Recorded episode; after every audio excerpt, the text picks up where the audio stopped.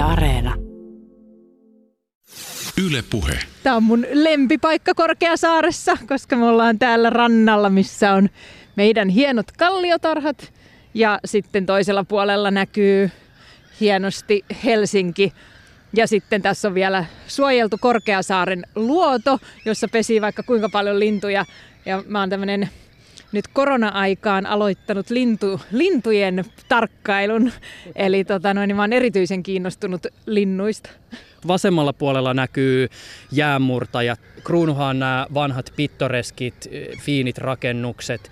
Tuomiokirkko, Uspe, se Uspe, Uspeskin. Uspeskin, jo, Uzbekistan, Uspeskin katedraali, Merihaan betonibrutalismi, siis ja sitten edessä todella tämä luoto. Ja sä sanoit, että toi on suojeltu. Joo, Anteeksi nyt tälleen niin kuin maalikon katse, mutta mä näen tuossa vaan siis lokinpaskaa ja peruslokkeja. se on siis nimenomaan tärkeä lintujen pesimäluoto. Siellä on, nyt sanoit, että peruslokkeja, mutta oikeasti meidän koko villiluontohan on niin kuin enemmän tai vähemmän hukassa. Eli ei niin kuin jotain naurulokkejakaan ei ole mitenkään hirveän paljon, että lokkien määrätkin on vähentyneet. Täällä pesi naurulokkeja, kalalokkeja, no sitten täällä ui tässä rannalla ainakin haahka, jota saa metsästää, mun mielestä ei pitäisi saada. Ja että tavallaan sellainen, niin kuin, sellainen luonto, joka on meille hirveän tavallista, niin se on oikeasti niin kuin monelta osin vähentynyt huolestuttavassa määrin. Mä edustan vahvasti sitä kantaa, että niin kuin meidän ihmisten pitää koittaa niin kuin pärjätä luonnon kanssa, eikä niin, että kaikki mikä on ikävää tai haitaksi, niin tapetaan. Mä en tiedä minkälaisen matopurkin mä avaan, jos mä kysyn sulta valkoposkihanhista. No meillähän pesii paljon valkoposkihanhia ja me ollaan tehty paljon duunia sen eteen, että tänne mahtuisi vierailijat ja hanhet yhtä aikaa. Et se on ihan totta, että, että uroshanhet on aggressiivisia ja vahtii pesäänsä ja sen takia me merkitään ne pesät ja kerrotaan ihmisille, että miten hanhet voi ohittaa ja meillä kyllä on myös lupaa, että me voidaan siirtää pesiä, jotka on niin kuin hankalassa paikassa. Mutta kyllä me niin kuin sitten halutaan sanoa, että kyllä me tänne sitten mahdutaan molemmat. Ja ne nurtsit, niin nehän on sille ihan niin kuin valkoposkihanhille tehtyjä, että silleen niin kuin lyhyttä nurmikkoa meren äärellä. Et, et me ihmiset ollaan siis niin kuin rakennettu sinne sellainen optimaalinen alue hanhille. Niin kuin ihmiset sanoivat, että tämä oli meille, mutta hanhi on ihan silleen, että vau. Toki erikseen on varmaan sellaiset ihmiset, jotka esimerkiksi viljelee ja sitten ne tulee ne hanhet ja, ja pilaa viljelykset. Mutta jos mietitään, että hanhet kakkii puistot, jos Helsingissä esimerkiksi on katsonut, miltä puistot näyttää ihmisten jäljiltä, aurinkoisten viikonloppujen jäljiltä, niin ei se nyt ihan hirveästi eroa siitä hanhen jälkeensä jättämästä Niin, se on, jäljestä. se on totta. Se han, hanhen, mitä hanhi jättää jälkeensä, se kuitenkin sieltä maatuu aika nopeasti. Ja sitten valkoposkihanhihan on aikanaan, että se on melkein niin kuin, se on metsästetty melkein kokonaan niin kuin sukupuuttoon. Nyt niitä tietysti on, mutta siis silleen, että ihminen on todella tehokas, että jos jotain lajia ruvetaan hävittämään, niin se saadaan niin kuin hävitettyä silleen kokonaan. Sun varsinainen työmaa ei itse asiassa ole edessämme, vaan takanamme. Takanamme on siis Helsingin Korkeasaari. Kertoisitko kuka olet? Mä oon Sanna Hellström, Korkeasaaren johtaja. Täällä on, tässä hommassa ollut vuodesta 2014 alkaen.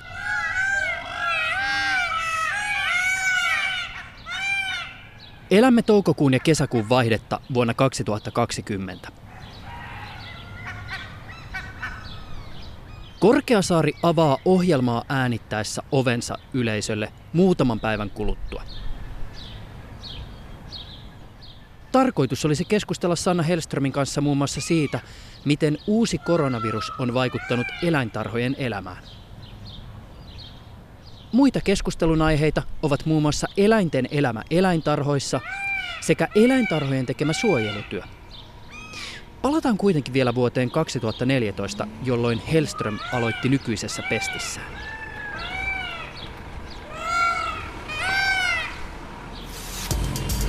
Ylepuheessa Juuso Pekkinen.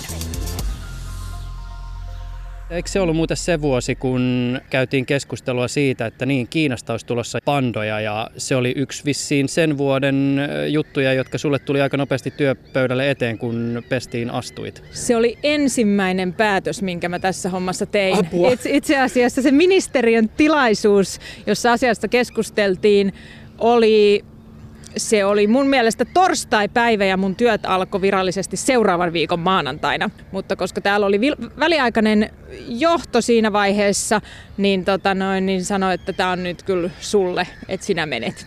Eli se on ollut mun ensimmäinen asia. Sähän aikoinaan julkisuudessa perustelit sitä, että Korkeasaari ei ota pandoja sillä, että se olisi niin törkeen kallis investointi.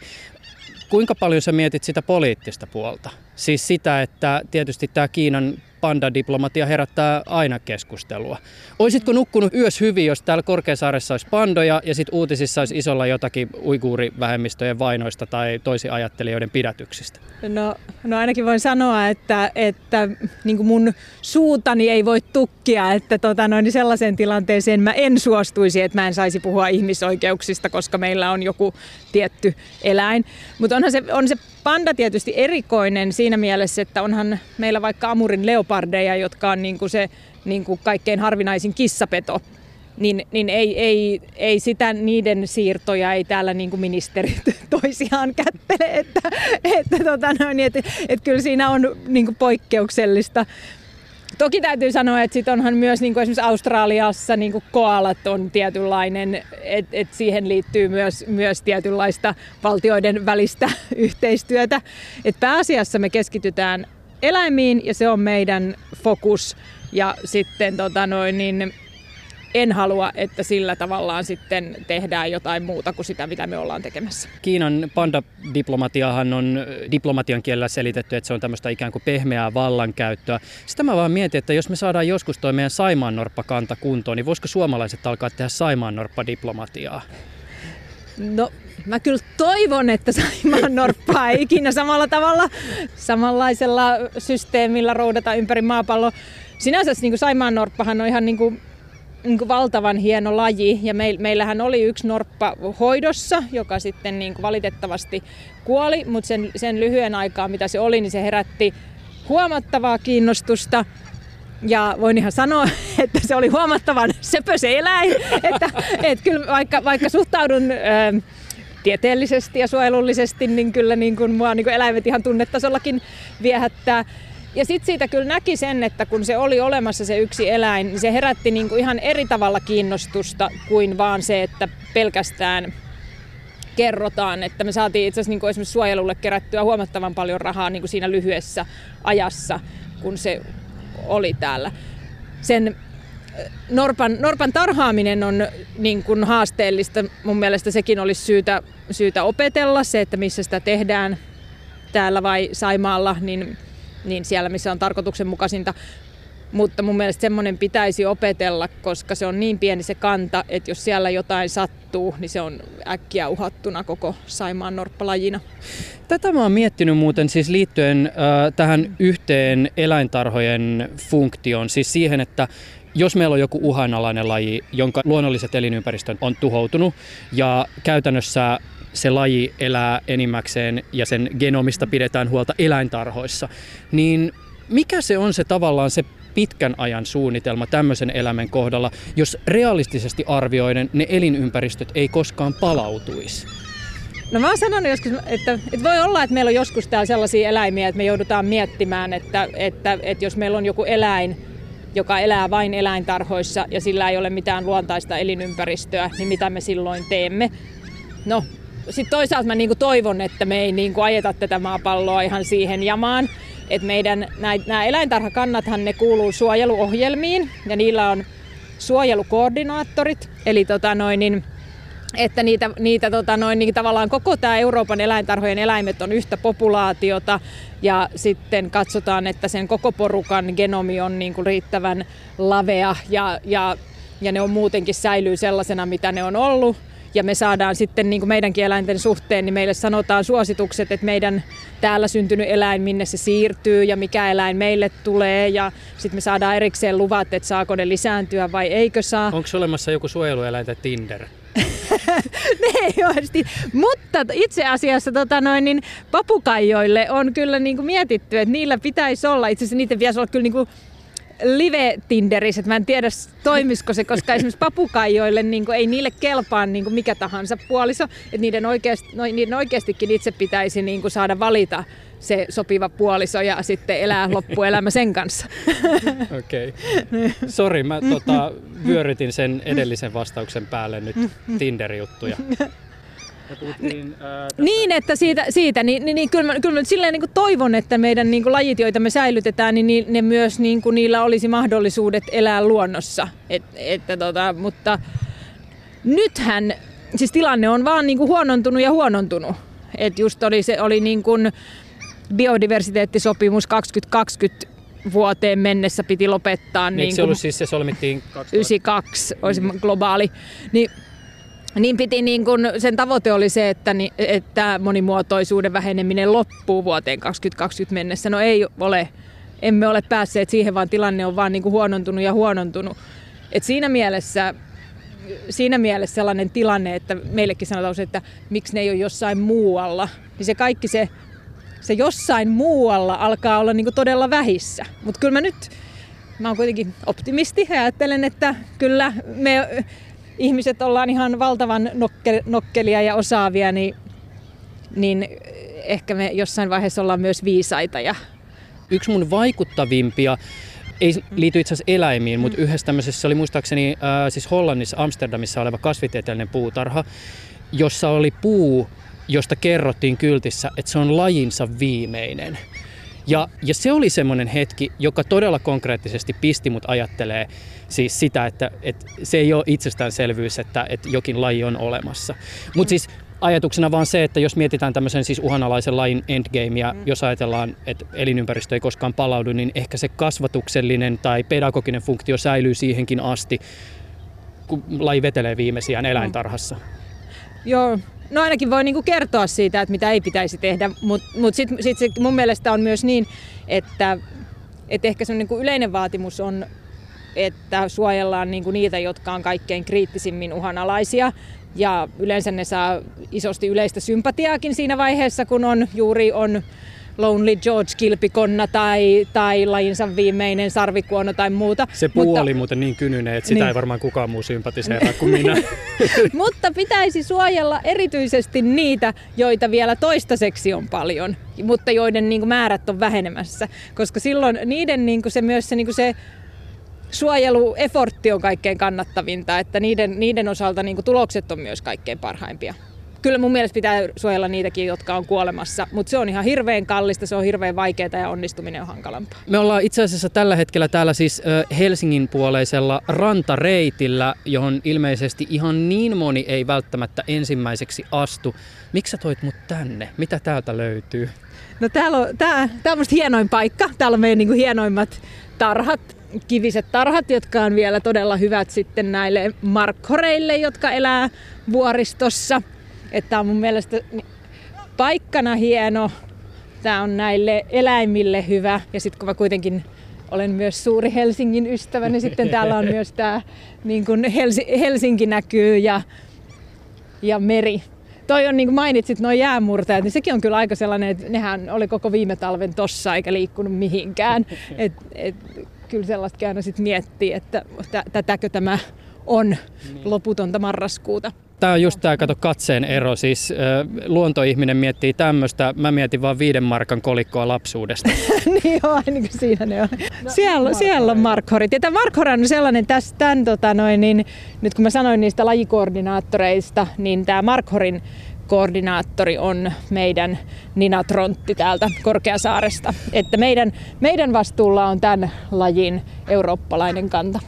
Kuvailisit sä vähän, että minkä näköinen eläin tämä on tämä markhori? Tai mikä tämä edes on?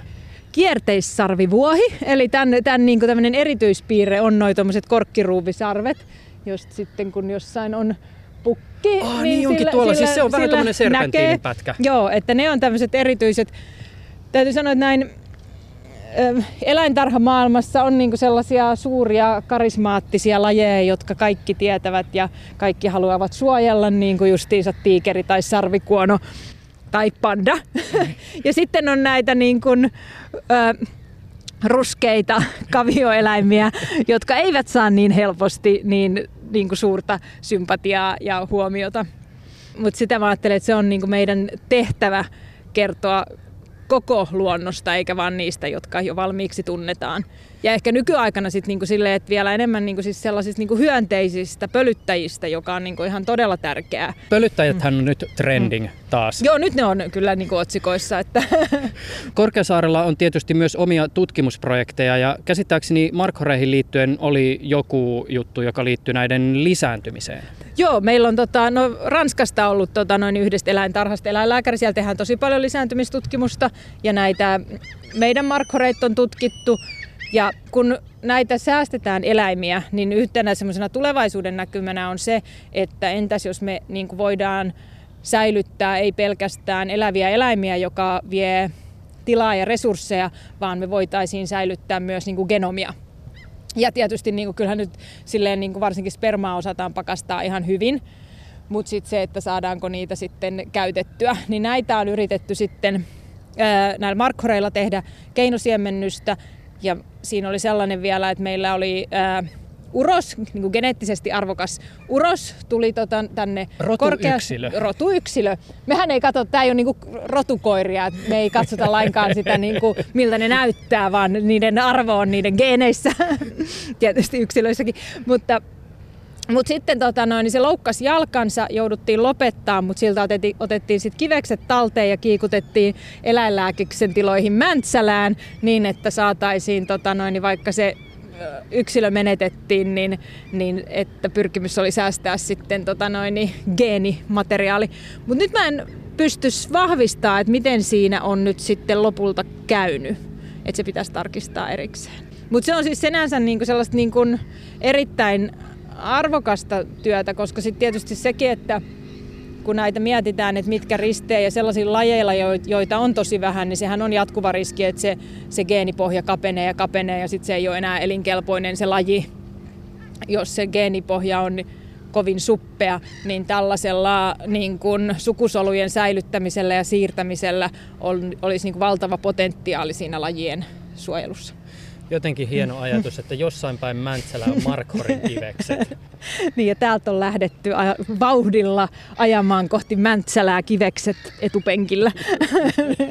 Markhorit on hirveän hauskan näköisiä. On ja ne on, ja Markhorit on ihan valtava hauskoja, koska no okei, ne elää täällä kallioilla. Sitten täällä oli, ne on ihan todella varmajalkaisia tuolla. Ja mä olin yhden kerran, tota noin, niin odotettiin yhden poikivan ja mä olin sitä katsomassa. Sitten mä kävin niinku semmoisen niinku vartin kävelyn muualla. Ja se oli sinä aikana synnyttänyt. Sitten mä näin sen. Mutta mä näin sen sellaisen niinku ihan vastasyntyneen Markhor-kilin. Ja se ei horjunut yhtään. Se oli todella niinku... Se seisoi jämptisti jaloillaan. Se oli tuolla kallion ylä, ylä, ylä tota noin, niin tasanteella. Tuolla on niin, nyt joo, jotain... Tuolla on pieniä.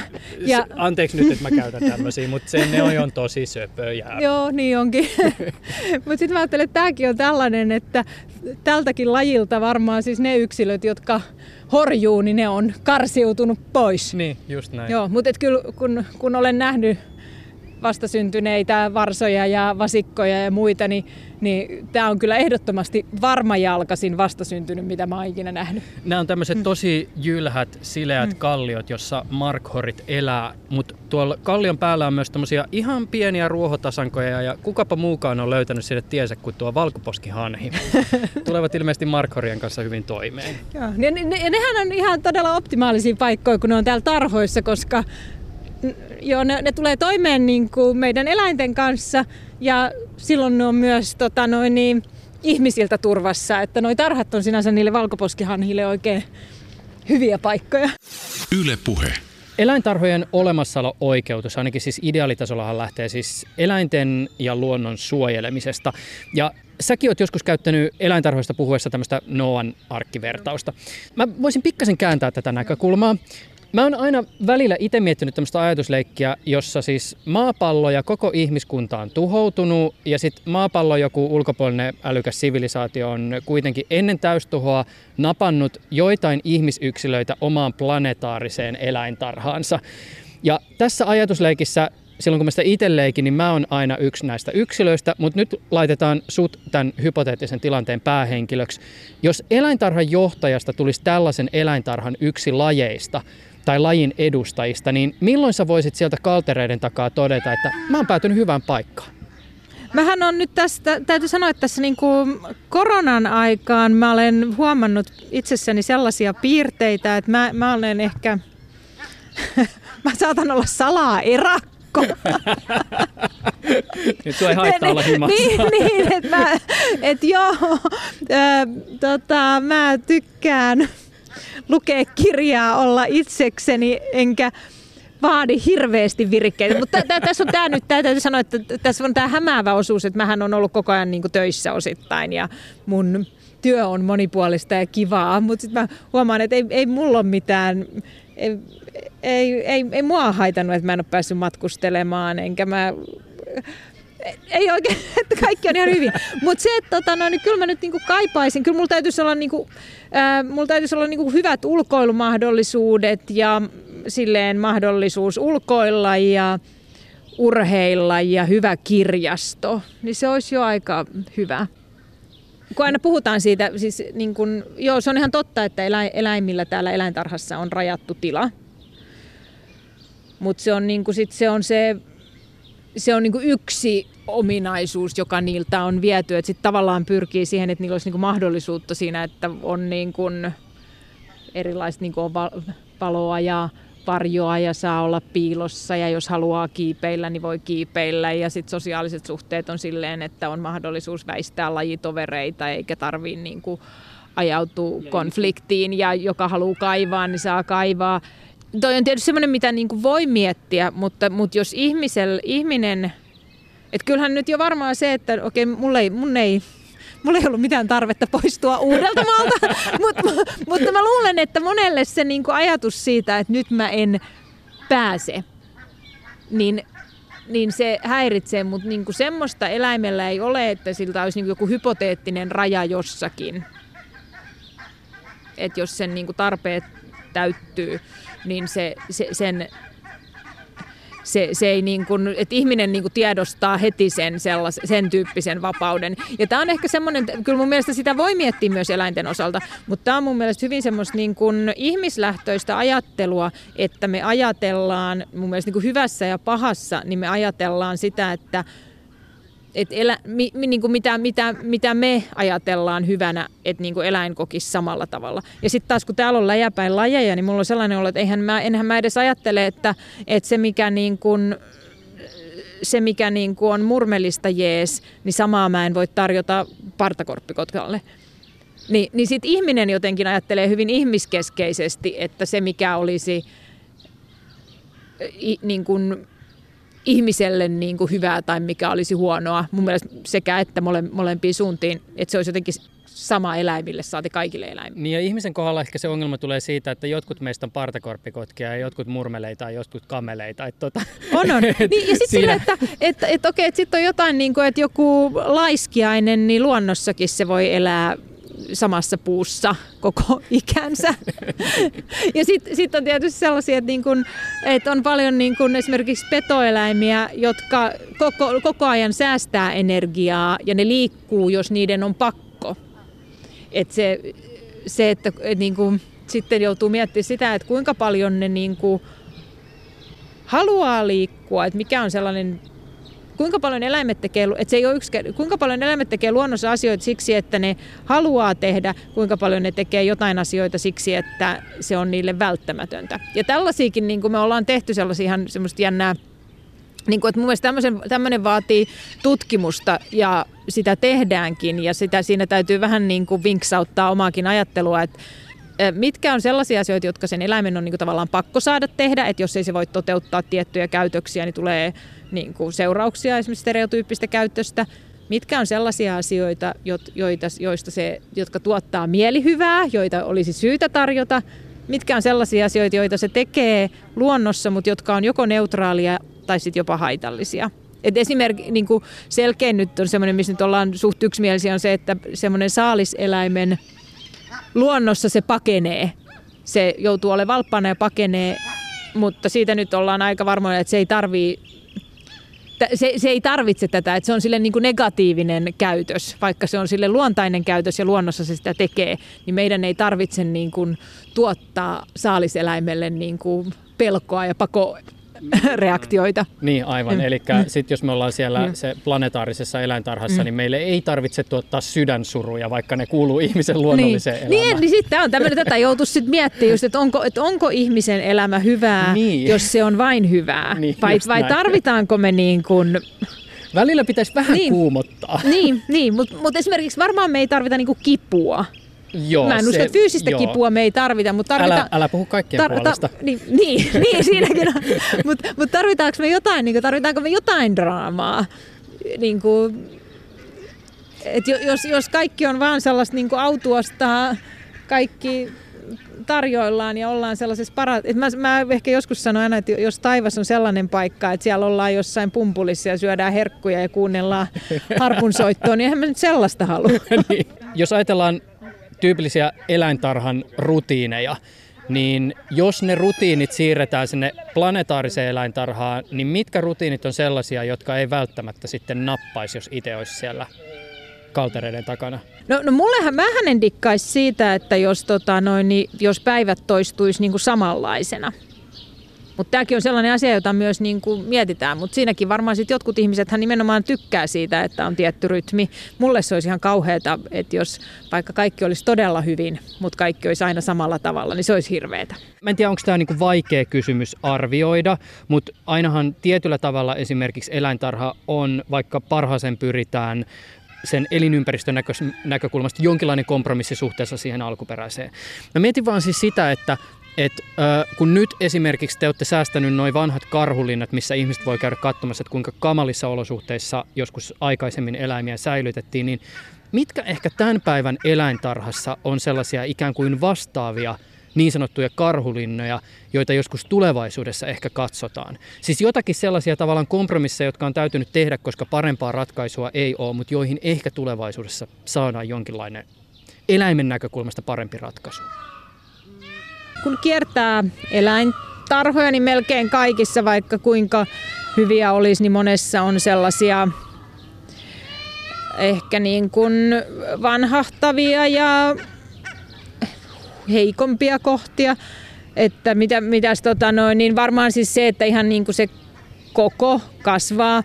Ää, nythän on tehty kyllä paljon sellaisia niin kuin vaikka sellaisia pimeä halleja, että on käännetty päivärytmiä, on, on päivällä pimeää ja yöllä sähköinen luonnonvalo. Niin se, se on musta ehkä sellainen, mä, mä oon vähän niitä kattonut, että niitä, niitä, ne on aika, niin kuin vielä aika uusia, mutta mä mietin, että onko tämä niin kuin sit se, mitä, että tavallaan on tehty niin kuin yleisölle, että on kiva, että nähdään yöaktiiviset eläimet. Mutta ei siinä sitten silleen niin kuin ole mitään luonnollista. Voi olla, että niitä jossain vaiheessa ollaan silleen, niin kuin, että olipas sekin idea aikanaan. Ehkä semmoinen, että mietitään, on aika paljon niin kuin mietitty sitä, että miltä ne näyttää. Koska sitten aina se, mitä, mikä, mitä niin kuin ihminen ajattelee, että tämä näyttää kivalta, niin se ei välttämättä ole se, mitä se eläin kokee. Mutta eläintarha vierailijan mielestä tietysti se, että jos esimerkiksi sellainen, että on hirveän paljon tehty, niin kuin, että on, on suora näkymä tarhaan ja se, se, siitä tulee semmoinen niin kivempi fiilis, että se ei ole niiden kaltereiden takana. Mutta oikeasti voi olla, että niillä ratkaisuilla, riippuen miten ne on tehty, siellä on usein vesiesteitä tai muuta, niin, niin luodaankin niin kuin paljon pienempi tila sille eläimelle, vaikka se visuaalisesti hämätään, että se on mukavampi. Et voisin ajatella, että tällaisesta ajattelusta, siis suunta on parempi, että tällä ollaan kyllä tehty niin kuin parempaa ja koko ajan, mutta että tavallaan, että jos on tehty niin kuin ihmisen mielestä kivaa, niin ajattelen, että tulevaisuudessa ehkä yhä enenevässä määrin mietitään sitä, mitä se eläin aidosti kokee ja mikä, sen, niin kuin eläimen, mikä sille eläimelle on tärkeää. Et, et, et sehän, siitähän ei ole mitään haittaa, että jos tehdään vaikka niinku kiipeilypuita ja ne näyttää puulta ja kivalta ja ne maisemoidaan hienosti, niin ei siitä nyt eläimelle ole mitään haittaa, mutta mut ei, sillä, ei, ei sillä myöskään sille eläimelle mitään merkitystä. Et se, että et onko vaikka niinku apinan kiipeilypuu, onko se puun näköinen vai onko se vaan niinku rakennelma, niin sen, sen apinan kannalta sillä ei ole väliä, mutta se on enemmän se ihmisen fiilis. Ja se, se on ihan ok, voi, niin kuin voi tehdä myös kivaa, mutta ei ainakaan sillä kustannukselta, että se olisi niin kuin sitten heikennys.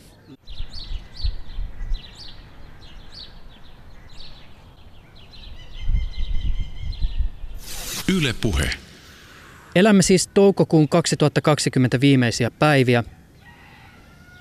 Olemme Helsingin Korkeasaaressa ja haastateltavana on eläintarhan johtaja Sanna Hellström.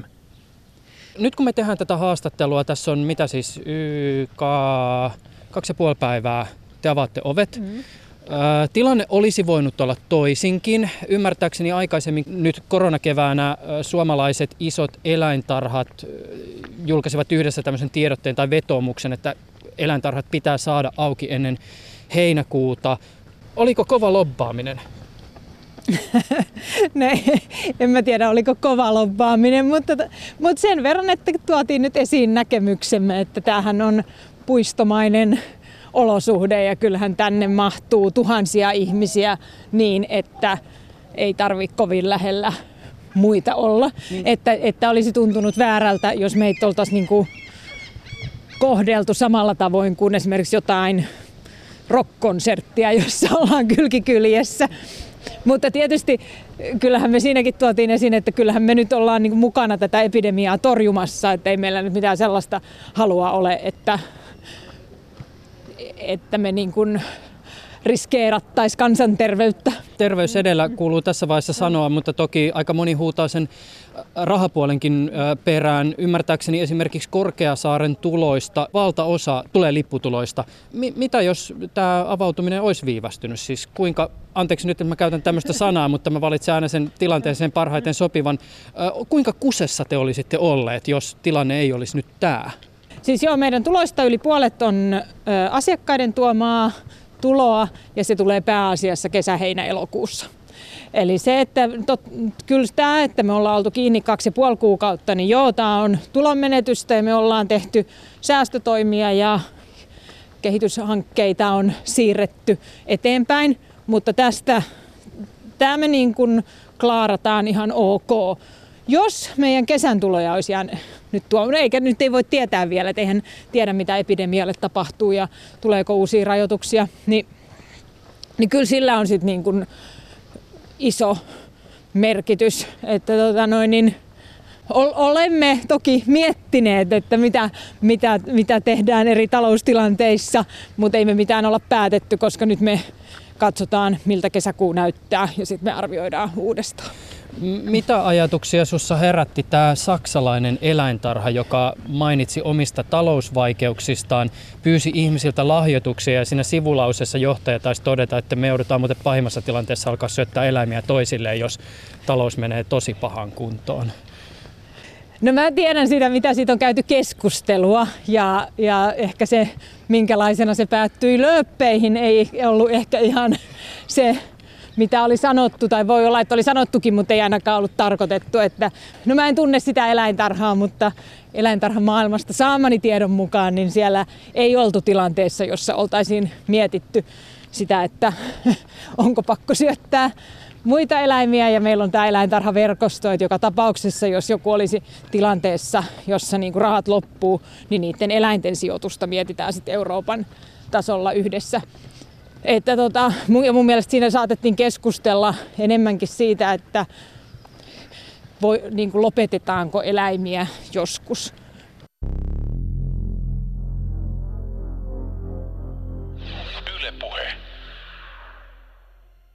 Tämän kevään yksi puhutuimpia ulkomaisia dokkarisarjoja on ollut Netflixin Tiger King. Oletko tutustunut sarjaan? Olen katsonut kyllä. Sarjan päähenkilöt pyörittää Yhdysvalloissa näitä eläintarhoja, joiden päätähtinä on tiikerit. No, no mun pitää sanoa, että mun mielestä sillä ei ole kyllä niinku mitään tekemistä nykyaikaisen eläintarhatoiminnan kanssa sillä, mitä siinä dokkarissa näkyy. mä nyt katoin, mä katoin sen varmaan aika äkkiä, kun se oli tullut, kun tietyllä tavalla se koski teemaa, mutta kyllä mä sanoin, että kyllä siinä oli niin hulluja käänteitä ja hulluja ihmisiä. Ja, ja sitten se, siis niin se eläintenpito tietysti oli täysin asiatonta, ja nehän oli sellaisia hybridejä, että siellä oli kaiken maailman tiikerileijona risteytyksiä, että et ei, niin kuin ei sille ole mitään tekemistä sen kanssa, mitä, niin, mitä me täällä teemme. Villieläinkauppa on tietysti tähän sarjaan kytkeytynyt, mutta myös tänä keväänä ollut toisestakin syystä otsikoissa. Siis yhden hypoteesinhan mukaan koronaviruspandemian alkulähde on Wuhanissa tori, jossa tuoreiden merenelevien lisäksi on myyty myös villieläimiä. No, piti tämä hypoteesi paikkansa tai ei. Joka tapauksessa monien pandemioiden tai epidemioiden yhteydessä tämmöiset vähän vastaavalaiset torit on ollut yksi potentiaalinen paikka, josta virus on lähtenyt leviämään. Sä oot siis eläinlääketieteen tohtori, mutta sulla on tausta siis elintarvikehygienian, elintarviketurvallisuuden parissa. Ja se täytyy vielä tässä todeta, että, että eläinlääketiede, sehän ei koske vain ja ainoastaan eläinten hyvinvointia, vaan siihen liittyy myös ihmisten hyvinvointi välillisesti eläinten, tuotantoeläinten, tuotantoketjujen kautta. Tutkijathan ovat vain odottaneet tämän tapahtuvan, että kyllähän se on semmoinen jatkuva viruspooli, että kyllähän villieläimissä on viruksia ja virukset nyt lähtökohtaisesti ei tartu lajista toiseen. Bakteereista iso osa tarttuu lajista toiseen, mutta viruksista harvempi. Mutta kun ne, tota noin, niin ne virukset koko ajan muuntuu, sitten kun ollaan sellaisessa tilanteessa, että siellä on paljon eläimiä eri lähteistä, tuodaan niin kuin villieläimiä vaikka mistä ja ollaan tiiviissä yhteydessä, siellä on sitten niin muita eläimiä ja ihmisiä, niin sitten niillä viruksella kun ne muuntuu, niin niillä on niin kuin mahdollisuus muuntua sellaiseksi, että ne tarttuu lajista toiseen ja sitten kun ne tarttuu ihmiseen ja vielä sitten ihmisestä ihmiseen, niin sitten ne leviää. Mutta jos niin kuin villieläimet olisi jossain, niin kuin lepakot olisi jossain luolissaan, niin tällaista niin kuin, ne, niissä olisi ne virukset, ja ne muuntuisi ne virukset, mutta ei ne siirtyisi mihinkään. Että kyllä tämä tämmöinen, että luodaan tällaisia puuleja, missä on paljon ihmisiä, paljon eläimiä yhdessä, niin siellä luodaan myös mahdollisuudet sille, että saadaan sitten tota noin, ihmisiin tarttuvia viruksia. Öö, No nyt näki, mitä pandemia aiheuttaa niin kuin globaalisti, että ehkä tämä nyt on niin kuin todistettu, että ehkä kaikki tajuaa, ei tarvitse, ei tarvitse niin kuin sen suuremmin niin kuin todistella, että onko mahdollista, aiheuttaako haittaa, mutta se ehkä semmoinen, mä en tiedä kuinka hyvin on havahduttu siihen just siihen antibioottiresistensseihin, bakteereihin, että kuinka pitkälle meidän niin kuin terveydenhuolto perustuu siihen, että on keksitty antibiootit. Ja sitten on kuitenkin näköpiirissä se, että niiden teho saattaa loppua ja se määrä, mitä niitä käytetään, niin resistenssi kehittyy niin nopeasti, että niin kuin uusien antibioottien kehitys taas ei niin kuin etene siihen malliin. Et, että on niin kuin hyvinkin mahdollista, että edessämme on tulevaisuus, että ihan tavalliset taudit on jälleen tappavia, kun mikään lääke ei tehoa. Ja niitä antibiootteja käytetään valtavia määriä tuotantoeläimille, ihan semmoisina massa...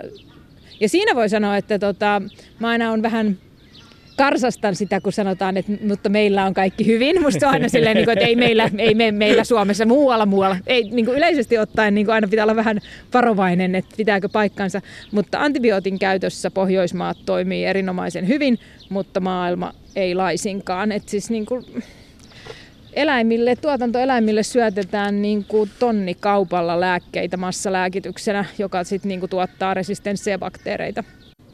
Mitä vaihtoehtoja sä näet tulevan kesän suhteen, siis eh, liittyen siihen, että uskaltaako ihmiset tulla puistoon? Mm. No se on semmoinen, mitä mietin, enkä tie, niin kun, en oikeastaan osaa arvata ihmisten käyttäytymistä. Eh, me ollaan toimittu siten, että me tähdätään täällä, että niin kun on kahden metrin turvavälit, me ollaan laitettu sisätilat kiinni, koska niissä on mahdollisuus ruuhkiin.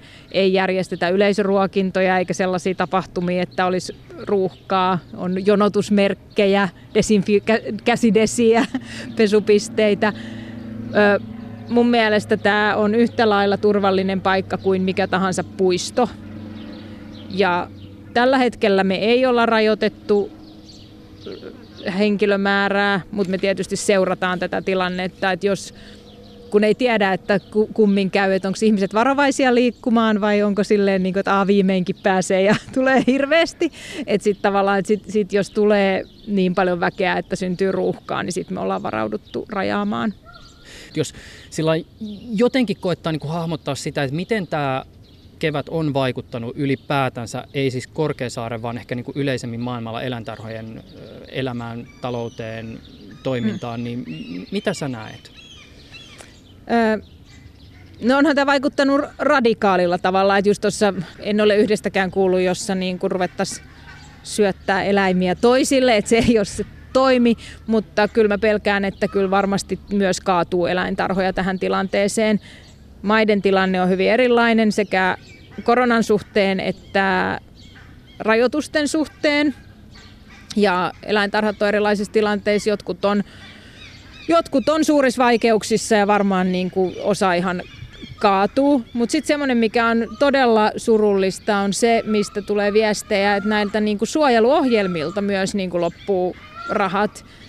Ää, eläintarhat on niin kuin erittäin iso rahoittaja monissa lajien suojeluohjelmissa ja sitten niin kuin eläintarhojen rahoitus on vielä tyypillisesti pitkäjänteistä ja säilyvää. että monet hankkeet, kun joutuu hakemaan monista lähteistä rahaa, niin osalta saa niin kuin vuoden jotain tai näin. Eläintarhat on ollut niin kuin hyviä rahoittajia ja mahdollistanut monta projektia.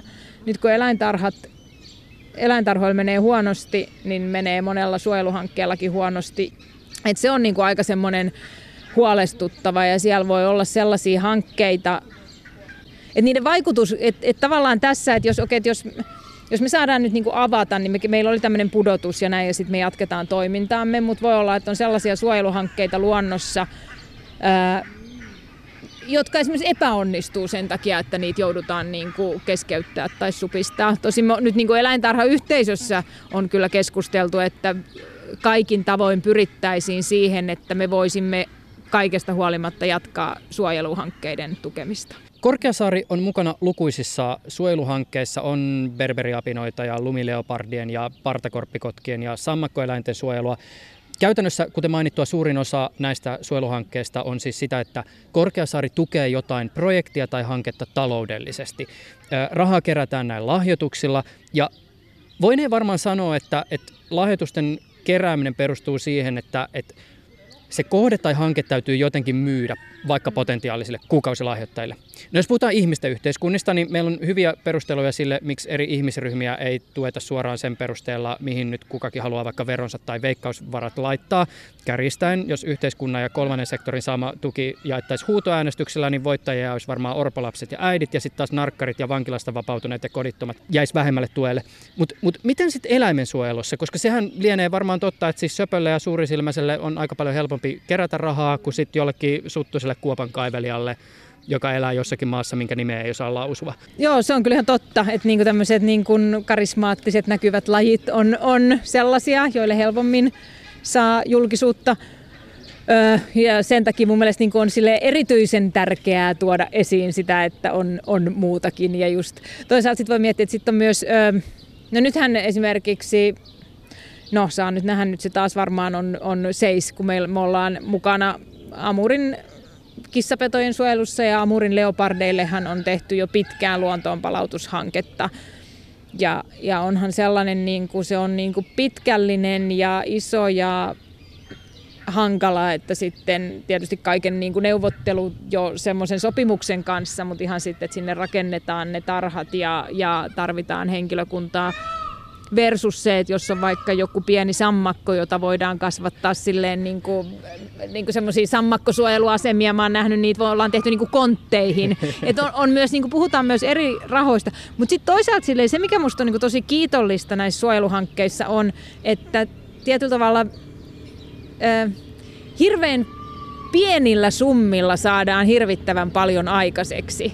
Sitten niitä tavallaan, kun kuulee niitä hankkeita, mitä siellä on oikeasti tehty, ja oikeasti pelastetaan lajeja, ja sitten siihen ei meekään, niin kuin, että kun musta tuntuu, että mitä tahansa me tehdään täällä, niin me puhutaan aina niin kuin kymppitonneista ja sitten yhtäkkiä jossain saadaankin tehtyä, niin kuin, saadaankin niin kuin valme, valvontakamerat suojelualueelle ja silloin niin kuin valtava merkitys ja se maksoi muutaman tonnin. Niin, et, et se on musta niin kuin kiitollista, että siellä että niissä hankkeissa myös saadaan niin kuin rahalle vastinetta ja aika niin kuin sillä, sillä lailla pienillä summilla pystytään myös toimimaan.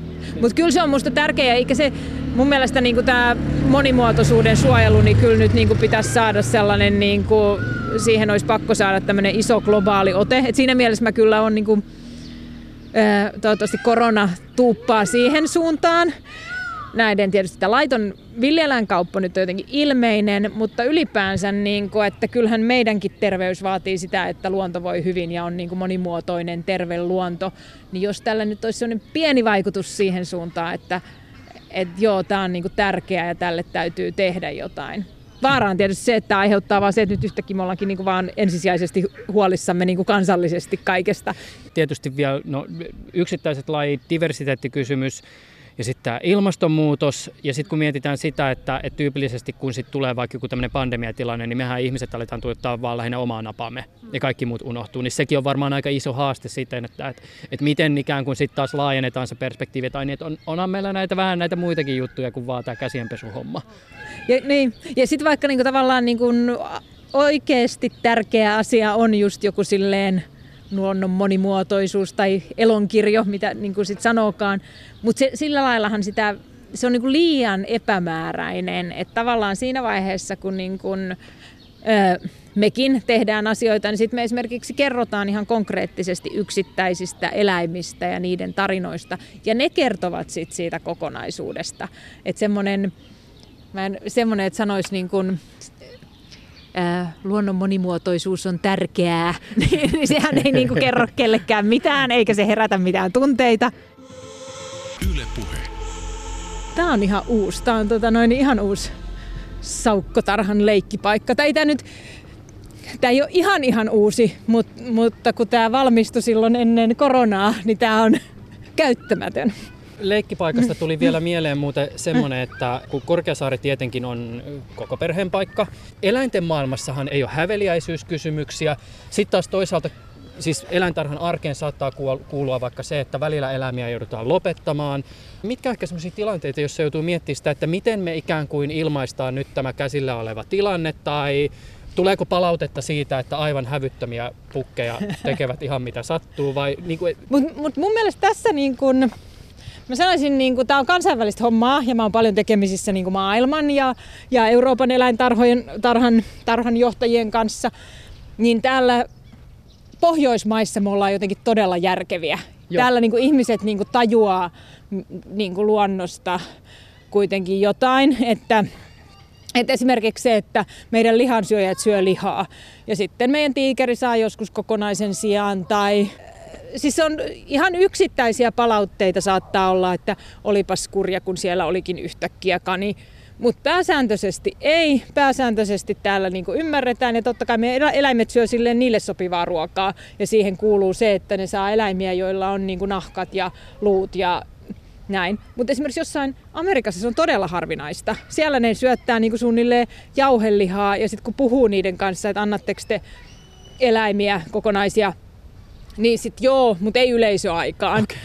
Ja, ja musta siinä on sellainen niin kuin valtava ristiriita siinä, että, että ihminen saattaa olla jotenkin niin kuin kauhistunut, että tiikeri on saanut jonkun kokonaisen kauriin, mutta sitten se menee syömään niin kuin hampurilaista, eikä se on ihan fine. Että semmoinen niin kuin, my- myös se, että niin kuin täytyy, mun mielestä semmoinen niin kuin, tavallaan on ihan opettavaista ja täytyy kertoa. Mutta kyllä tässä kun menee Etelä-Eurooppaankin, niin sitten kyllä jotkut italialaiset on ihan he syö itse hevosen lihaa, mutta sitten ne ei kestä katsoa, jos tota noin, niin tiikeri, niin. tiikeri syö. Et, et siinä mielessä tämä, niin nyt kun on noissa kansainvälisissä ympyröissä, niin täällä tuntuu, että ollaan niin hyvin rationaalisia ja myös se, että me kerrotaan siitä, kun eläimiä kuolee tai joudutaan lopettaa – ja no meidän niin kuin muutenkin linja on se, että, että meillä niin kuin tavallaan lähtökohtaisesti kaikki on kaikki on julkista, mitä me teemme, että me ei tehdä sellaisia asioita, joita me emme voisi kertoa. Mutta sitten jossain niin kun, tämäkin niin ehkä Yhdysvalloissa jotenkin on vallalla vähän semmoinen niin illuusio, että ihan kun eläimet eläisi ikuisesti ja sitten ne jotenkin yhtäkkiä häviää. että tässähän se oli, se, se oli semmoinen paljon julkisuudessa, siitä edelleen puhutaan eläintarhamaailmassa, kun Tanskassa Kööpenhaminassa lopetettiin kirahvi ja sitten se syötettiin niiden leijonille. Ja sitten se oli niin kuin valtava haloo maailma, että miten tällaista voidaan kerta kaikkiaan tehdä ja täällä se niin kuin ymmärretään ihan eri tavalla. Mutta täytyy sanoa, että siinäkin niin kuin me ihmiset ollaan niin, niin kummallisia, että sit se, että kun se oli kirahvi ja siitä näki mikä eläin se on, niin se herättää niin kuin vastareaktion, jos se olisi niin kuin joku ruskea ruskeakarvainen joku kauris tai peura tai niin. mikä lie, niin se ei herätä yhtään samaa. Et heti jos se on niinku raidallinen zebra tai kuviollinen kirahvi, niin se on sitten heti niinku pahempi juttu. Täällä on metsäpeurat. Oh. Tämä on, tää on itse asiassa tuolla, tuolla, katso, tuolla nuori, nuori syntynyt. Tämä on, nämä on siis sinänsä, tämä on musta niin kuin, hieno laji ja meillä on me, hieno EU-hanke, jossa on mukana sekä ähtäriranua että me niin näitä luontoon palautetaan nytten Suomessa. Tämä on tota, noin, niin tämmöinen suomalainen laji, joka aikanaan metsästettiin lähes loppuun, tai metsästettiinkin Suomesta loppuun, mutta tuli itärajan yli, että tämä metsäpeura elää vaan täällä niin kuin Suomen, Suomen selällä ja Venäjän puolella, että niitä sitten tuli niitä istutettiin niin kuin sinne Suomeen vahvistamaan kantaa ja se kanta elpykin ihan hyvin, mutta nyt tässä niin kuin viime vuosina se alkoi taas niin kuin tasaantua ja vähän taantuu, niin nyt on tämmöinen seitsemän vuoden projekti, että viedään takaisin, takaisin Suomen luontoon. Eli sinne viedään nyt kaikki, kaikki, tota noin, niin näin, niin kuin kaikki kolmessa eläintarhassa syntyneet vasat viedään luontoon.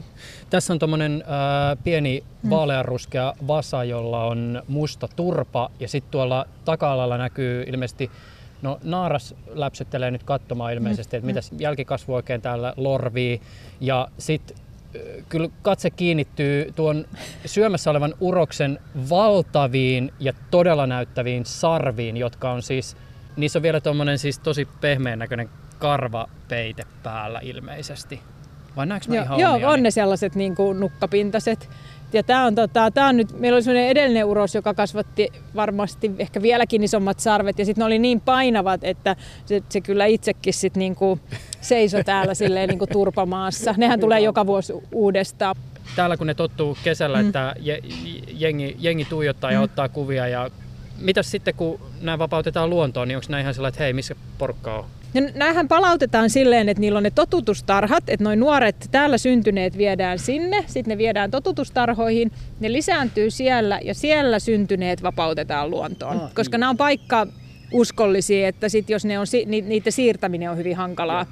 Että ne pyrkii sinne, mistä ne on tullut. Mutta kun näitä vietiin sinne totutustarhaan, niin näitä tällaisia hyvin kesyjä, näiden käydään tuolla samassa tarhassa ja ne tulee ihan, ihan viereen ja on pelottomia – niin sitten kun ne oli viety sinne totutustarhaan, niin seuraavana päivänä ne oli yhtä arkoja kuin ne luonnoneläimet ja piti, piti pitkää etäisyyttä ihmiseen. Et, et silleen se oli tosi jännä, että tämmöinen tällainen puolkesy villiintyi vuorokaudessa. Yle puhe. Täällä on ahma. Ahma. Ahma. Ahmakin yleensä on ihan vilkas ja näkyvä, mutta... Niin sä sanot, ja mulla on semmoinen olo, että mä en ole varmaan ikinä nähnyt täällä Niin, nämä, nämä on vähän luonteeltaan erilaisia. Meillä on kaksi ja ne vaihtelee. Sitten meillä oli yksi semmoinen, joka oli aina tässä, sitten se aina juoksi tähän, kun tuli. Mutta mä viimeksi eilen näin, mutta nyt mä en näe. Ei näy ahmaa. Hmm, Mutta Mut tämä kuuluu tämmöiseen niinku eläintarhakokemukseen. Et siinä on aina vähän se pieni jännitys, että näkyykö vai eikö näy. Niin, no kun tavallaan mä toivoisin, että niin suhtaudutaan, koska meidän, meidän yleisin palaute on se, että en nähnyt eläimiä. Niin no aina jotain näkee, hirvet näkee aika. Mutta mut sitten silleen, niin että et, et vähän niin tekisi mieli sanoa, että ihmisten pitäisi miettiä, että mitä ne toivoo, koska jos näillä eläimillä olisi hyvin pienet tarhat ja niissä ei olisi mitään kasvillisuutta, niin sittenhän ne näkisi aina. Mutta mä en usko, että ihmiset niinku toivoisi kuitenkaan tätä. Me ollaan sitten yritetty kertoa aika paljon, että missä kohdassa tarhaa ne eläimet yleensä on. Koska sitten sit mäkin tiedän sellaisen, että että ihmiset saattaa mennä ihan silleen ohi, että Aa, ei ollut mitään, ei ollut mitään. Mutta sitten sanoo, että on se tuolla, kato nyt. Et vähän sellaista niin kun, kannattaa ottaa semmoinen niin kun utelias ja etsivä, etsivä tota noin, niin asenne. Et ne, ne ei välttämättä möllötä siinä keskellä tarhaa, mutta Hirvi jos on kärsivällinen. möllöttää. No se möllöttää, möllöttää kyllä. Et kyllä, meillä, kyllä meillä näitä varmoja eläimiä on. Ja sitten sit meillä on niinku todella huonoja eläintarhaeläimiä, niin kuin nelivarvas siili, joka liikkuu vain öisin, ainoastaan öisin. Sitä ei näe ikinä käytännössä. Mutta sekin on entinen lemmikki, että se on, se on pelastettu ja sen niin olosuhteet ovat parantuneet, mutta eläintarhan vierailulle se ei tuo lisäarvoa. Hirvi on kyllä hieno. Paljon toi painaa. Siis varmaan joku, vai hän, puhutteko te hän? Mä puhun se. Mä, mä on eläinlääkäri ja mä puhun se, mutta tästäkin on keskusteltu, että, että esimerkiksi kaipaa, om, kaipaako omistaja, että puhuttaisiin hänestä. Joku 400-500 kiloa, pitäisikö tämä tarkistaa tuolta? Nämä on naaraita, koska ei ole tarvetta lisäännyttää.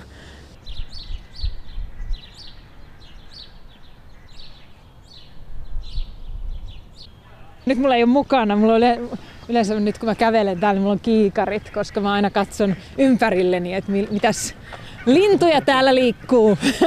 Niin, täällähän tietysti merellisen Helsingin edustalla liikkuu aika paljon muitakin kuin noita teidän omia riikinkukkoja. Että Joo, kyllä. Meillä on tota, meillä kerätäänkin tämmöistä lintubongausta, että kuinka monta lajia on nähty Korkeasaaressa. kuka yleensä johtaa? No meidän lintukuraattori tietysti tunnistaa jokaisen taivaalla liikkuvan pisteen, koska siihen laski, niin kuin, täytyy, voi olla lentävä, mutta täytyy nähdä Korkeasaaresta, niin se tunnistaa kaikki. Teillä on jossain joku flappi Ja tunnistaa, ä, joo, meillä on Facebook-ryhmä, meillä on siellä. Okei, Joo, nyt näin tänään. Joo. Ylepuheessa Juuso Pekkinen. Sanna Hellström, kiitos sulle haastattelusta. Kiitoksia.